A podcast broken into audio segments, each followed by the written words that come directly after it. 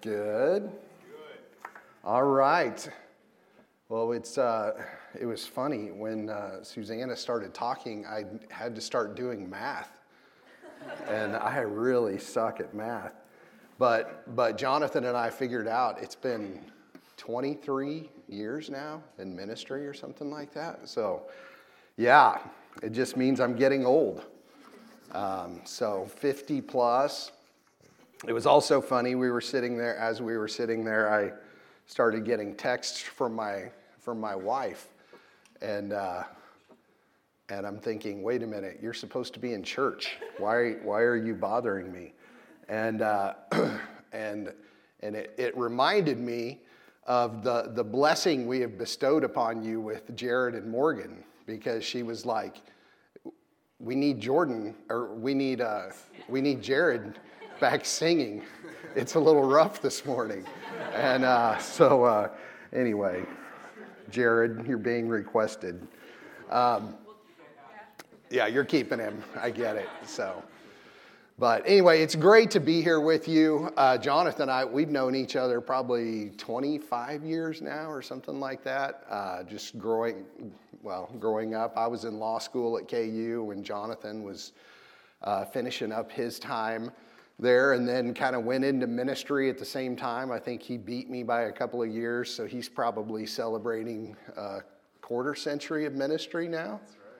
Right. Yeah, so every Sunday should be a celebration uh, for Jonathan's ministry this year. Um, but uh, yeah, it's so exciting to be here. I get to, I have the privilege of serving as an elder for this church as well.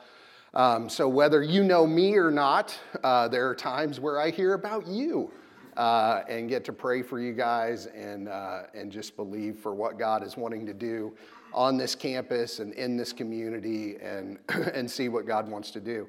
It's, uh, as I was praying this week, one of the, one of the words um, that kept coming up, and, and I still haven't figured it out, even all the way over here this morning. I was like, okay, God, what exactly does that mean? Um, but the, the word that kept coming uh, back to me over and over again was refreshing. Um, that God wants to refresh you. And so I think it's, I think it's for, for somebody here specifically, as uh, just as an individual. I know it. I know it's corporate as well, but I really believe that there's somebody here who has has just been kind of crying out to God and saying, God, I just like it all feels so dry. It all feels like I'm just going through the motions. And, and God wants to refresh you. God wants to put you in a place where, where you are actively hearing from Him, where you are communing with Him, where you are talking with Him, and His, his Spirit is here and available, and He wants to do that. So I just want to encourage, encourage you with that to begin. Uh, if there's nothing else you hear today that you're like, that's helpful, then just remember um, that God wants to refresh you, that, that God and His Spirit are there for you, and He wants to talk with you. Okay? Um, so this morning, what, what, uh, what we're going to talk about is being changed by God. Uh, being changed by God. And how many of you have ever had an experience in life um, or seen something that has changed you? Uh, I know it's a relatively you know, young group here, but when I think about that, uh, many times I think about it could be the birth of a child.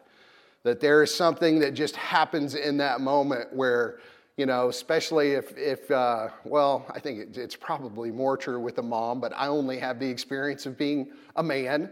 Um, and so in that moment, though, it's kind of funny. Like the dude, you go through your first, you know, eight, nine months, and you're like, good job, honey, good job, you're growing a baby, right? But it doesn't hit you until the moment where that child is there. And the, the you know, like my wife never understood this. She's like, the baby's with me, it's moving, it's all. And I'm like, I believe you. But man, at that moment, there is something that happens when that baby is born, and you're just like, whoo. Like it hits different. You're like, man, there's there's this love there, there's this this growing sense of responsibility that drops like a ton of bricks, like, oh, okay, they're not like game on, let's go. right? And so there are these moments in life. It could be, you know, an accident, or it could be something, you know, scary or traumatizing that happened in life. It could be something that you saw on a trip. Maybe you had the experience of swimming with dolphins, and you're like, I'll never be the same. I heard the dolphins. You know, it could be when you met a coach or a mentor in your life for the very first time, and they said something to you that, that spoke to you and just kind of brought something out of you that you didn't know that you had before. For many people, it's reading a book. They read something in a book and they're like, man, that, that was what I needed in order to accomplish this in my life. Um, you know, for some, it happens when we lose a loved one, that there's a moment that that happens and it changes us. It changes our perspective on life and who we are. Um, and then for some people, I know there are some who, you know, they love the whole you know, climbing and hiking and all of that, but how many of you have ever summited a mountain and then you just stood there and, and you looked at the grandeur of what God created? And there's something in you that's like, man, this is amazing. I think we've all had some sort of experience in our life that changes us that is like that. As I was preparing for this, I was I was going through and I was just kind of looking online and I was reading about different people's experiences that changed them. And one of them that I found somewhat interesting was there was this young lady who's uh, in business now, highly successful in business, and she was talking about and reflecting back on her time in college and an experience that changed her. And that experience that changed her life was the first time that she got a C in college. Okay? First time she had ever gotten a C. And she remembered back and she was looking at that and she noted how initially she was absolutely shocked because she had never seen that, that little, you know, thing on one of her grades. And she's like, What is that? I can't believe that I got a C on something. And so it was a huge knock to her pride. But she followed up in the article by saying that there were three things that she learned from that. And the first was that she was not defined by her grades. Pretty good thing to learn, right? But instead, she was defined by her character. That what she learned was that she, have, she has what it takes to keep doing the work that is required of her. And it was far more important to work hard than what grade she achieved. It's not bad, right, college students? Okay, none of you have gotten a C yet. Okay. The second thing was that her environment shapes her circumstances. Okay, so what that means is when she was in high school, she was around people that were really good at doing mediocre work, and she could excel above them. But when her environment changed, and she was around a whole lot more smarter people, well, er, it didn't come off as well for her, right? And so this was the first time in her life where she had this experience of being around others that could perform better than her. Now, I remember when this happened to me for the first time, and, uh, and my wife was kind enough to remind me of it a few weeks ago we were getting ready to send our youngest daughter off to college. And so we were looking through all of these, you know, we keep all of our records for the kids and everything in the same place. And unfortunately, we decided to keep some of my records, um, which I did not know about. And so Miriam was like rustling through all this stuff. And then from the other room, I hear Miriam, and she's like, she goes, Ryan, did you, did you remember law school being hard? I was like, What? She was like, Do you remember being at Hart? And I was like, Well, yes, honey. Yes, I do. I do remember that. And she's like, Well, that's funny. I was just looking at your, uh, at your report card, like at your transcript. And I didn't realize it was that hard. I was like, Wow. I was like, That's impressive. And I had pretty much uh, forgotten all about that. But yeah, my first semester in law school, it was like I, w- I was shooting for like a solid, I think, 2.7 or something like that. Um, it got better after that, don't worry. But for me, it was that was the, the one moment in my life where I like had this realization like, hey, bro, you're not the smartest guy in the room. And in fact, you're probably in the bottom 30%. you know? And so that was a moment for me that, that, uh, that I had to learn the hard way. And then the third thing that she talked about that she learned there is that 70s are okay. I like to say it this way C's get degrees. All of my kids memorize that one because they're like, Dad, what? I'm like, hey, listen, C's get degrees. I don't care, right? And so it's not the grade that matters as much as it is learning to apply what you're being taught. Okay? If you can learn to apply the things that you're learning in class, you're going to go a lot further than people that can simply regurgitate the right things in order to get the grade. 100%. Okay? Now, if you can get the grade, get the grade. God bless you. Okay? I just, I couldn't. All right, so, but the thing that, that I love most about this article, this woman's understanding in this article, was her understanding that every experience can teach us something. Every experience that we have can teach us something. And throughout Scripture, we see experiences teaching people things all of the time. But some people have experiences, other people have encounters. And within the scriptures, we see these encounters with people like Moses and the burning bush. That was an experience, yes, but it was also an encounter. We see Mary and the angel. We see the disciples at the transfiguration of Jesus, right? There's all kinds of examples of encounters with God. And this morning, I want us to dig a little bit deeper into one uh, particular encounter with a man named Isaiah and an encounter that he had with God. So let's begin this morning by reading Isaiah uh, chapter 6, verses 1 through 7. It says, In the year that King Uzziah died, I saw the Lord high and exalted, seated on a throne. And the train of his robe filled the temple. Above him were seraphim, each with six wings. With two wings they covered their faces, with two they covered their feet, and with two they were flying. And they were calling to one another, Holy, holy, holy is the Lord Almighty. The whole earth is full of his glory. And at the sound of their voices, the doorpost and threshold shook, and the temple was filled with smoke. Woe to me, I cried. I am ruined for I am a man of unclean lips, and I live among a people of unclean lips. My eyes have seen the King, the Lord Almighty. And then one of the seraphim flew to me with a live coal in his hand, which he had taken with tongs from the altar. With it, he touched my mouth and said, See, this has touched your lips. Your guilt is taken away, and your sin atoned for. Our main point this morning is this it is one thing to be changed by life, but it is quite another to be changed by God.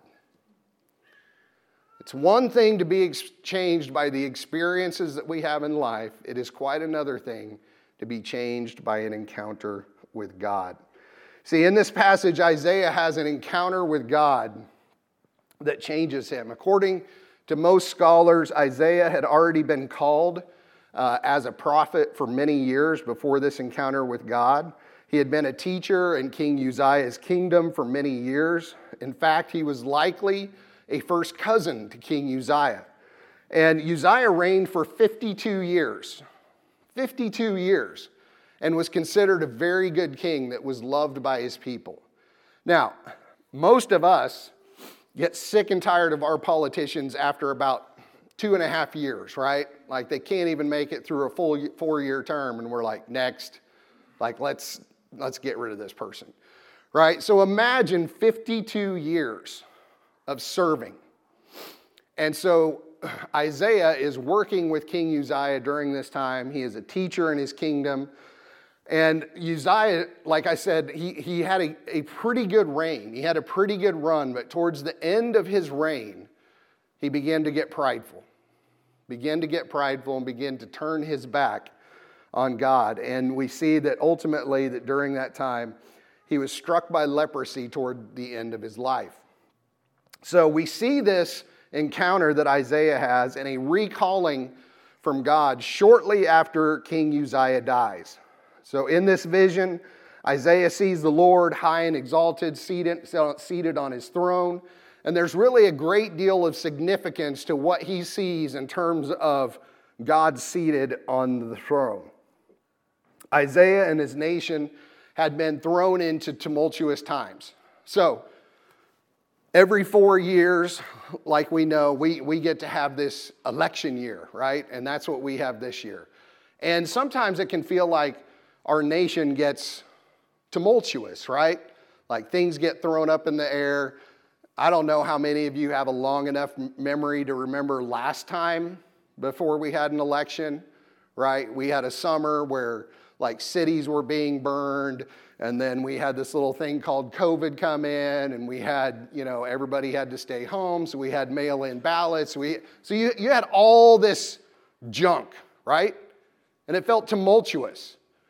Now imagine and this is just every four years like in america we're like this is great. This is what we do. It gives us ratings and all this stuff on the news channel. Imagine if you only had turnover after 52 years. It would feel a little challenging, right?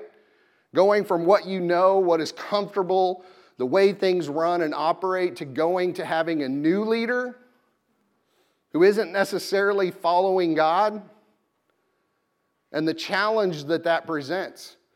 Now imagine yourself being Isaiah and being in that position.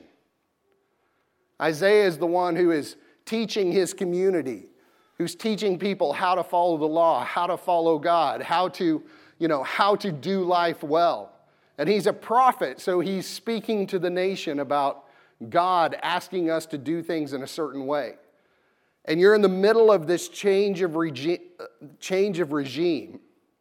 And in the midst of this, Isaiah is still being asked by God to tell the truth and to tell people what's really going on. Be an incredible challenge, right? I mean, we have situations in, in our country and in our communities where we find it difficult to tell the HR person that we only think there are two genders for fear of losing out on a promotion. Imagine Isaiah having to speak something difficult to the king because the king is going out and trying to build and forge relationships with these other kings when God is not asking him to do that. And Isaiah has to speak to that. So Isaiah's life is in danger. This is what Isaiah is facing when he sees this encounter, this vision that he has with God, and this encounter that he has with God.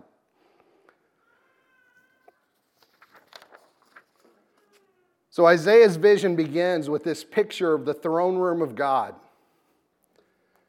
And I believe that that picture of the throne room of God was highly significant. It showed him that there is one who was sitting on the throne that was far more powerful than any of the thrones of the world.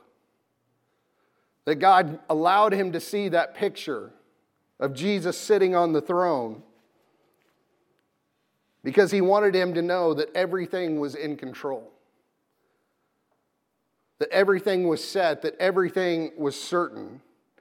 You know, we learn later in the New Testament in the book of John that this vision that Isaiah has was of Jesus seated, on the throne, and that his robe represented his glory filling the earth. An amazing picture that the throne wasn't empty at all. So even though there was regime change, he could look and see hey, the throne that matters, the one that is set for all of time, there is no worry. I want you to do me a favor, real quick. I want you all just to close your eyes. And I want you to imagine for just a moment God seated on his heavenly throne.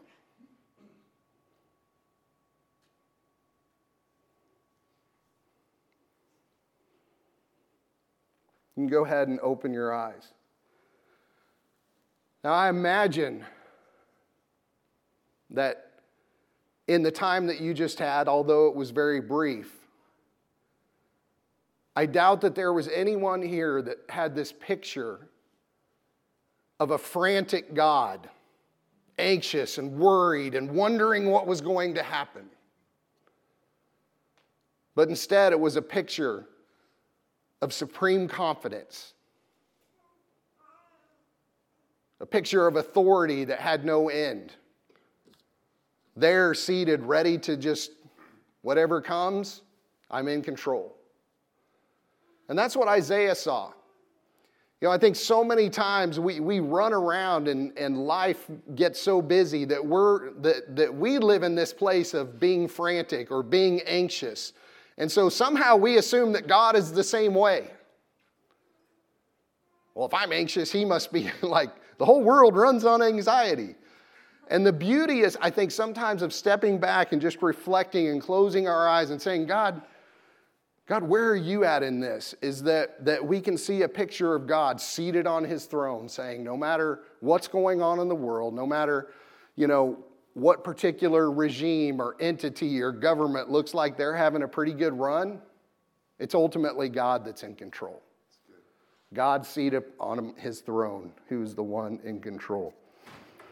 And so Isaiah sees this, and if that's not enough to see just a picture of God seated on his throne, there's these amazing seraphim, these six winged creatures flying and calling back and forth to one another about the holiness of God and how the whole earth reveals his glory.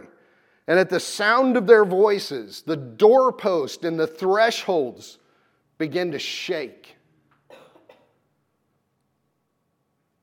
Man, when you read the Bible, when you read the Bible, don't gloss over this stuff.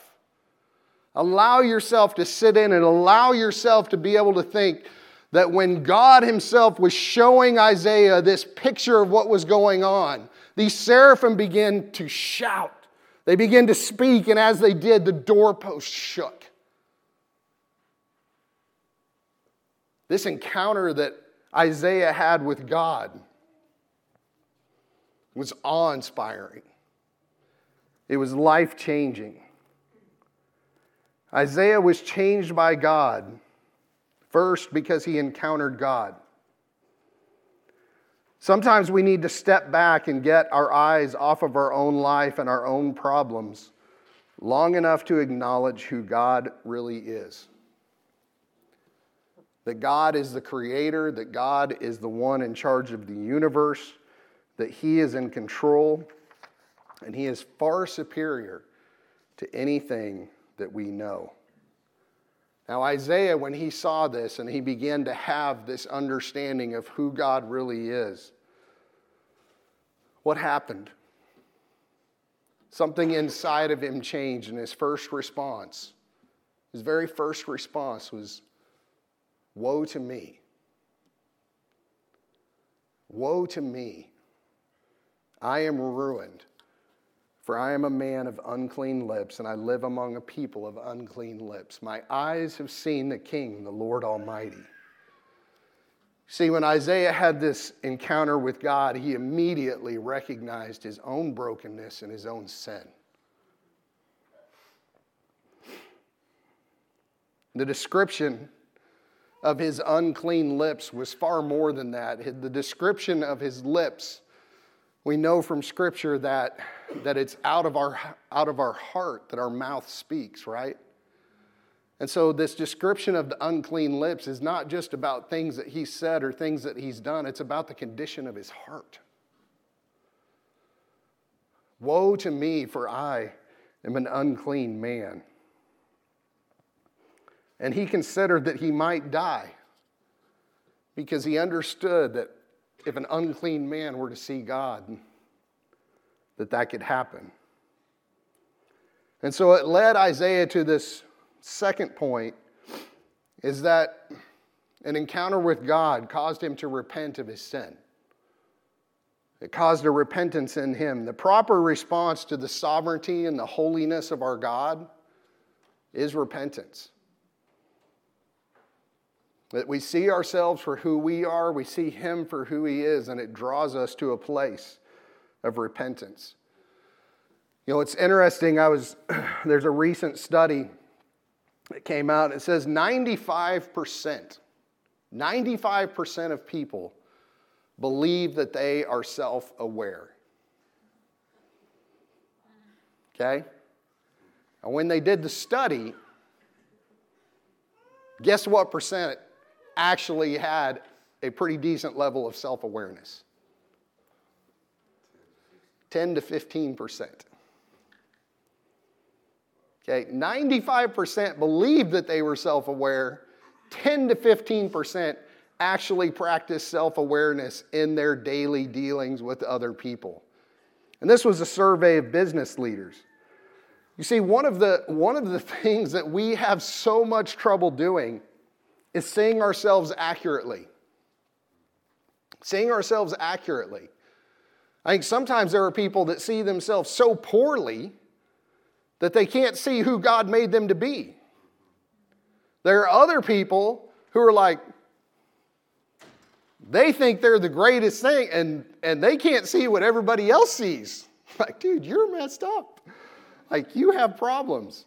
You always have to be the smartest guy in the room. And nobody wants to listen to you. Right?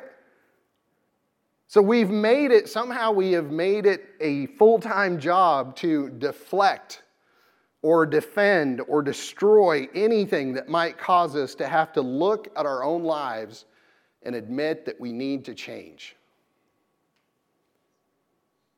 But you can't do that in the presence of a holy God.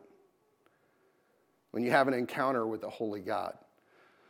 I was having a conversation with a guy a couple of weeks ago, um, a married couple that were trying to help through some challenges. And, and it was interesting because he, the, the man was, was trying to share with his wife some of the difficulties he was having connecting with her in their relationship and how there were certain things that, that were happening in their relationship that made it very, very challenging for him to feel connected with her. And, uh, and so, as we're listening and, and, and talking, the, the, the woman in this case happened to, um, her response to him was, Well, I would connect if you hadn't done this, you hadn't done this, you weren't this way, you weren't that way. If this hadn't happened to you when you were five years old, if this hadn't happened to you when you were 13 years old, and just begin to, to lay on all the reasons why she shouldn't have to change. And it hit me in that moment like how often, how often each of us do that in our own life. That maybe God gives us an opportunity to look at our life and say, hey, this is an area of pride. This is an area of something that we need to deal with. And we'll do anything we can to put it off on some other person, some other situation, some other circumstance. When I think the answer is that if we actually encounter God for who He is, all of that falls away. That when we look at ourselves in light of a holy God, we realize that we must change. So when Isaiah saw God, he was completely undone by this acute awareness of his own sinfulness. I think oftentimes we can say what we try to do is we try to compare ourselves to, to murderers or pedophiles or anybody else that, that we stack up pretty good against, and then we're like, no, I'm good. Like, I'm pretty solid compared to those people. But we don't consider ourselves in relation to a holy God. It's only after Isaiah has been totally devastated by the realization of his own sinfulness that he is in the right position to hear the gospel proclaimed to him by the seraphim. Your guilt is taken away and your sin atoned for. What incredible words. Your guilt is taken away and your sin atoned for. The coal from the seraphim was applied to Isaiah's lips, but the words from God were applied to his heart. that in that moment, Isaiah became clean. You see, God addressed the true need of Isaiah, not just the outward things that he had said or done to dishonor God, but the condition of his heart being impure before a holy God. And I believe that that's what we need and that's what we desire to be able to see God for who he is and, and have it clearly cut through all of the other junk, cut through all of our pride, and allow us to live in a place of repentance. So immediately, after repenting and having God cleanse him, he heard the voice of God talking to his heavenly council. All right. Now, once again, we have to pretend like we haven't read this passage a hundred times and gloss over it, right? Imagine being seated in the presence of God, hearing him talk to his heavenly council.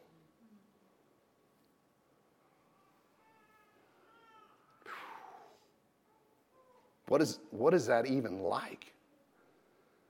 But Isaiah has this moment of time where he is there and he hears God talking to his council.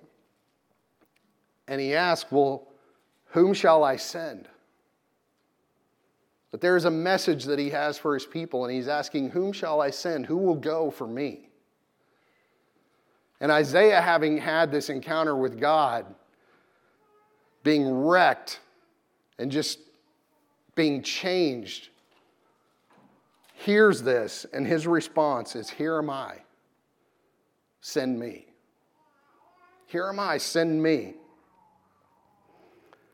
The Isaiah was changed by God not only because he repented, but also he was willing to respond to the call that God had on his life. He responded to God's call. And I believe that God has a call for each and every one of us this morning. That as we sit here in 2024, hundreds of years later, that God is still sitting and visiting with his council and asking, hey, there's this situation. Who is it that's willing to go for me? Who is it that's willing to say the things that need said? Who is it that's willing to step into that situation and be a blessing to that person? Who is it that's willing to step into that relationship and speak words of life and words of truth?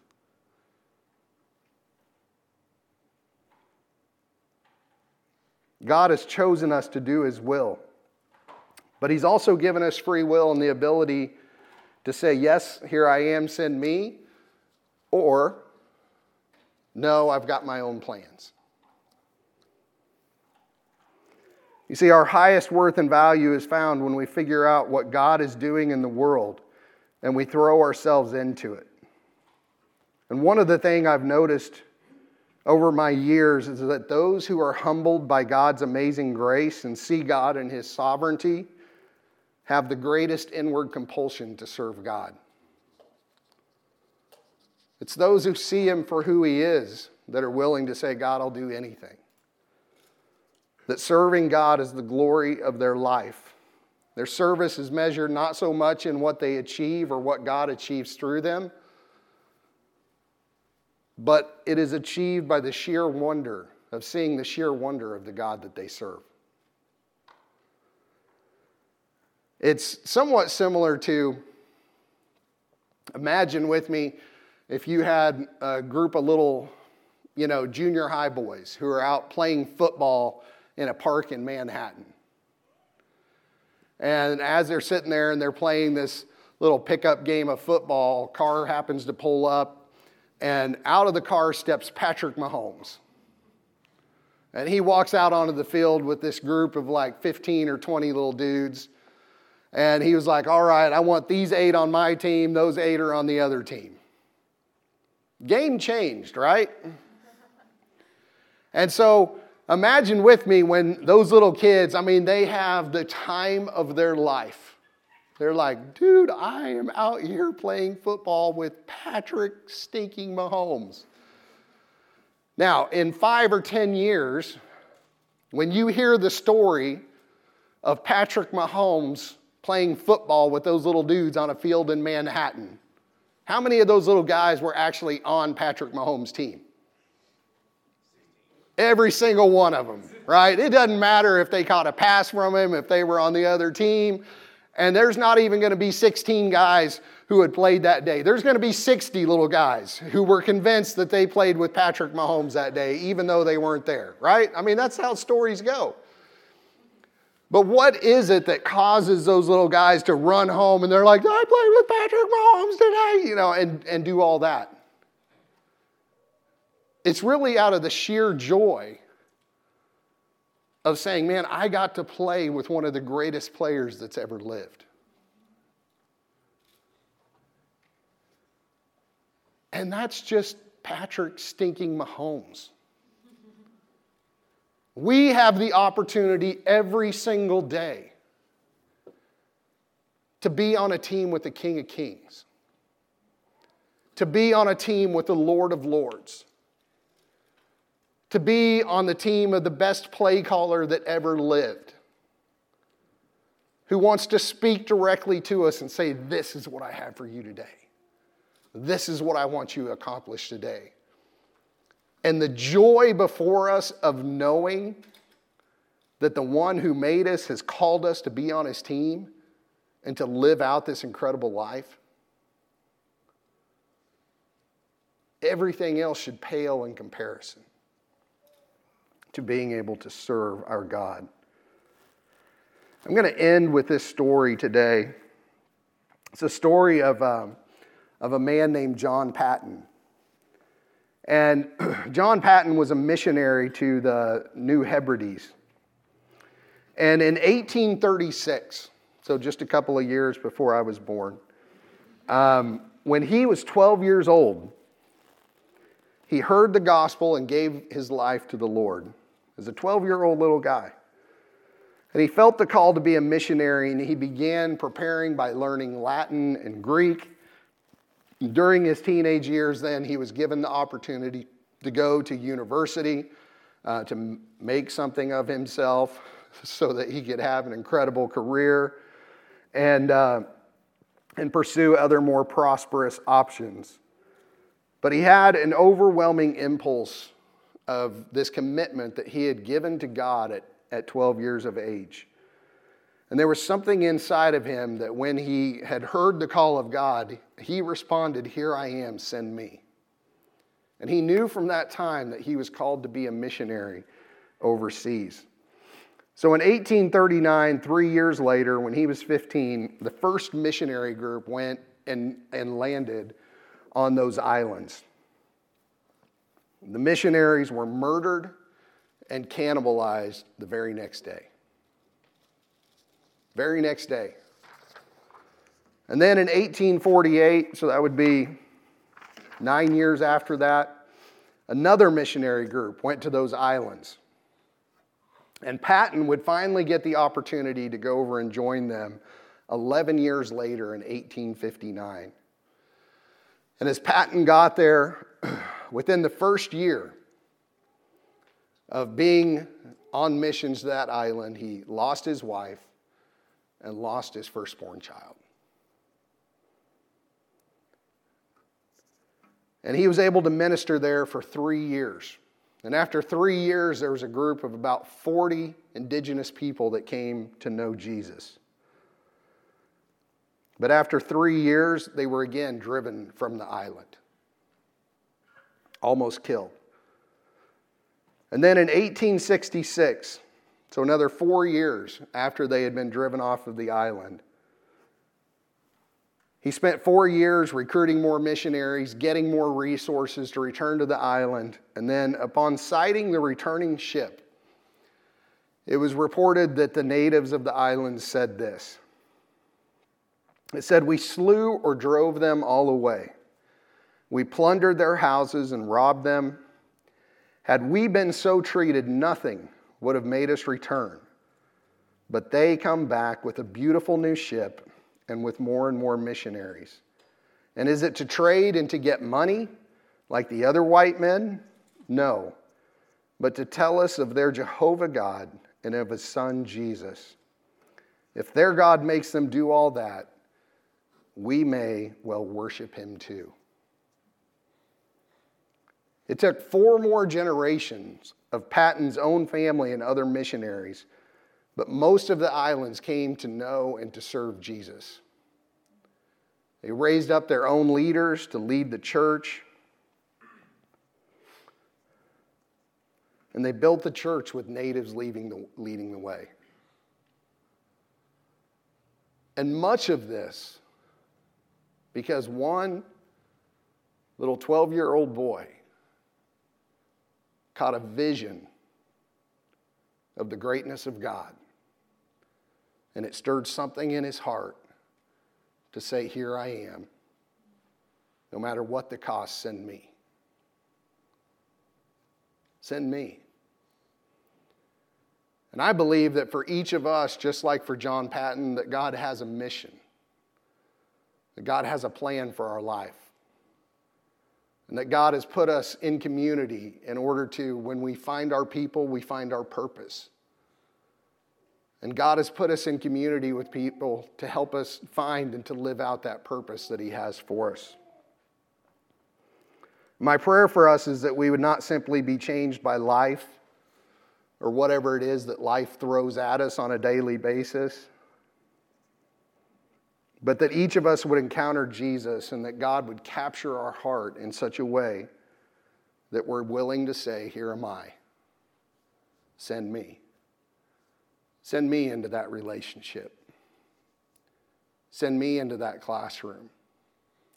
Send me into that job opportunity. Send me wherever it is that you're wanting me to go to be an influence for you, Jesus. And I believe that each of us will answer that call that God has on our life. Let me pray for us, and then Pastor Jonathan's going to come up and lead us in communion. So, Father, as, as we enter into this time of communion, God, I pray that you will meet each and every one of us. Father, I pray that, that we would consider during this time our own lives, our own hearts. And Father, that we would come with a posture saying, God, I want to be changed by you. Father, I thank you for meeting us no matter where we're at, no matter what we've done, no matter how far we think you, we are from you. God, that you're reaching out and you want, you want to have relationship with us. So, Father, we thank you for your forgiveness. I thank you for your presence. And, Father, I thank you for the hope and the future that you have for all of us. Amen.